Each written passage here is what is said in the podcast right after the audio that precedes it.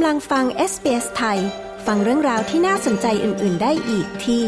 sbs.com.au/thai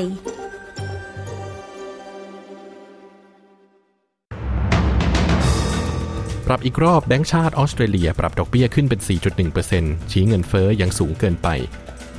แคทเธอรีนฟอลบิกเผยคลิปวิดีโอต่อสาธารณชนครั้งแรก หลังพ้นมนทินคดีฆ่าลูก 4 คน สำนักอุตุนิยมวิทยาออสเตรเลียยกระดับเฝ้าระวังปรากฏการณ์เอลนิโยติดตามสรุปข่าวรอบวันจาก SBS ไทย 6 มิถุนายน 2566 กับผมตินรวัตรบัญญัติครับ ฝ่ายค้านในรัฐบาลสหพันธรัฐกล่าวว่านโยบายของรัฐบาล เป็นสาเหตุให้ธนาคารสำรองแห่งออสเตรเลีย หรือ RBA ตัดสินใจปรับขึ้นอัตราดอกเบี้ยอีกครั้ง ในการหารือประจำเดือนของทางธนาคาร ได้มีการตัดสินใจปรับอัตราดอกเบี้ยเพิ่มขึ้นไปเป็นร้อยละ 4.1 สูงที่สุดในรอบ 11 ปี โดยอ้างอิงถึงอัตราเงินเฟอ้อที่สูงอย่างต่อเนื่อง ว่าเป็นเหตุผลในการปรับอัตราดอกเบี้ยครั้งนี้ ซึ่งนับเป็นครั้งที่ 12 ภายในเวลาเพียงปีเดียว โดยระบุว่าจะทำให้อัตราเงินเฟอ้อกลับเข้าสู่ช่วงเป้าหมายได้ด้านโฆษกการคลังของพรรครัฐบาลผสม คุณแองกัสเทเลอร์ ระบุว่านโยบายของรัฐบาลสหพันธรัฐกำลังกระตุ้นให้เกิดภาวะเงินเฟ้อ ด้านจิมชาลเมอร์สรัฐมนตรีคลังของออสเตรเลีย พยายามดึงนโยบายของรัฐให้ห่างจากการตัดสินใจของธนาคารสำรอง โดยเน้นย้ำว่าดรฟิลิปโล ผู้ว่าการธนาคารสำรองแห่งออสเตรเลีย ได้กล่าวอย่างเจาะจงว่าร่างงบประมาณแผ่นดิน ของรัฐบาลสหพันธรัฐเมื่อเดือนที่แล้ว ไม่ได้เพิ่มอัตราเงินเฟ้อ หรือมีอิทธิพลต่อการตัดสินใจของธนาคารสำรอง คุณแคทเธอรีนฟอลบิกได้แถลงต่อสาธารณชนเป็นครั้งแรก นับตั้งแต่ได้รับการปล่อยตัวจากเรือนจำ หลังรับโทษจำคุกนานถึง 20 ปี คุณฟอลบิกวัย 55 ปีได้รับการปล่อยตัวจากเรือนจำกราฟตัน หลังได้รับการอภัยโทษอย่างไม่มีเงื่อนไข ในคดีฆาตกรรมบุตรทั้ง 4 คน เนื่องจากมีหลักฐานใหม่ที่ทำให้เกิดข้อสงสัยเกี่ยวกับความผิดของเธอ โดยในตอนนี้เธอได้อาศัยอยู่กับคุณเทรซี่แชปแมน เพื่อนสนิทและผู้สนับสนุนที่ฟาร์มของเธอในพื้นที่ชายฝั่งตอนกลางทางเหนือของรัฐนิวเซาท์เวลส์ซึ่งเธอได้บันทึกวิดีโอสั้นๆ ของการถแถลงต่อสาธารณะในวันนี้ ก่อนหน้านี้คุณรานีเรโก้ทนายความของคุณแคทเธอรีนฟอลบิกกล่าวว่าอุปสรรคต่อไปสำหรับทีมกฎหมายของคุณฟอลบิกนั้น คือการยกเลิกความผิดของเธอในศาลอุทธรณ์คดีอาญาคุณเรโก้กล่าวว่าพวกเขาจะเรียกร้องเงินชดเชย แต่ยังเร็วเกินไปที่จะบอกว่าเป็นเงินจำนวนเท่าใด เกิดเหตุระเบิดขึ้นที่เขื่อนขนาดมหึมาในยุคโซเวียต ซึ่งตั้งอยู่ในพื้นที่ซึ่งถูกควบคุมโดยรัสเซีย ในภูมิภาคเคอร์ซอน ทางตอนใต้ของยูเครนทำให้มวลน้ำทะลักท่วมพื้นที่สงคราม คลิปวิดีโอจำนวนหนึ่งในสื่อสังคมออนไลน์ ได้แสดงให้เห็นการระเบิดหลายครั้ง บริเวณรอบเขื่อนคาคอฟกาและน้ำที่ทะลักออกมาตามซากกำแพง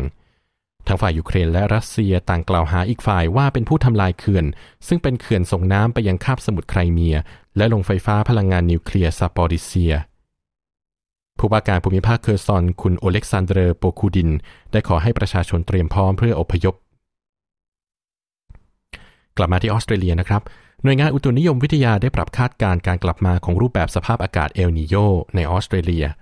สำนักอุตุนิยมวิทยาออสเตรเลียคาดการณ์ว่ามีโอกาสร้อยละ 70 ที่จะเกิดปรากฏการณ์เอลนิโยในออสเตรเลีย และได้ยกระดับคำเตือนจากเฝ้าระวังเป็นแจ้งเตือนอย่างเป็นทางการ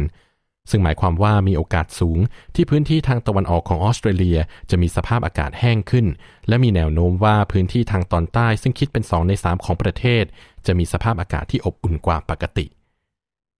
ด้านนักอุตุนิยมวิทยาอาวุโส คุณดีนนารามอกล่าวว่า ปรากฏการณ์เอลนิโยคาดว่าจะเริ่มก่อตัวในช่วงหลังของฤดูหนาว ไปจนถึงฤดูใบไม้ผลิ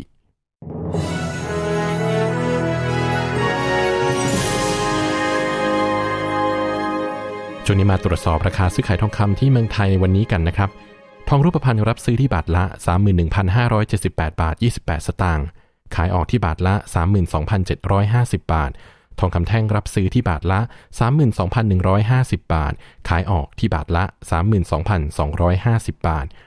ต่อไปเป็นอัตราแลกเปลี่ยนเงินตราระหว่างประเทศนะครับ 1 ดอลลาร์สหรัฐแลกเงินไทยได้ 34 บาท 77 สตางค์ 1ดอลลาร์ออสเตรเลียแลกเงินไทยได้ 23 บาท 14 สตางค์ และ 1 ดอลลาร์ออสเตรเลียเทียบเท่ากับเงินดอลลาร์สหรัฐวันนี้ได้ 66 เซนต์นะครับ ส่วนพยากรณ์อากาศทั่วออสเตรเลียวันพรุ่งนี้พุธที่ 7 มิถุนายนมีดังนี้นะครับ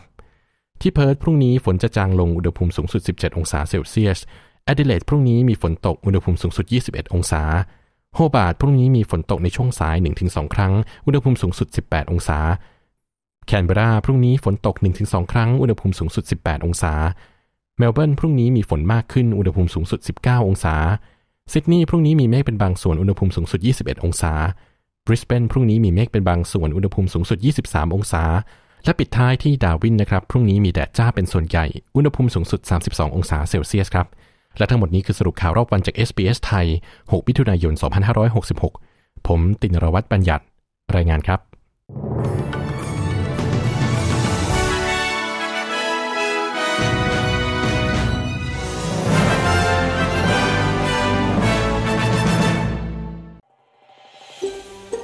การฟังเรื่องราวน่าสนใจแบบนี้อีกใช่ไหม ฟังได้ทาง Apple Podcast Google Podcast Spotify หรือที่อื่น ๆ ที่คุณฟัง podcast ของคุณ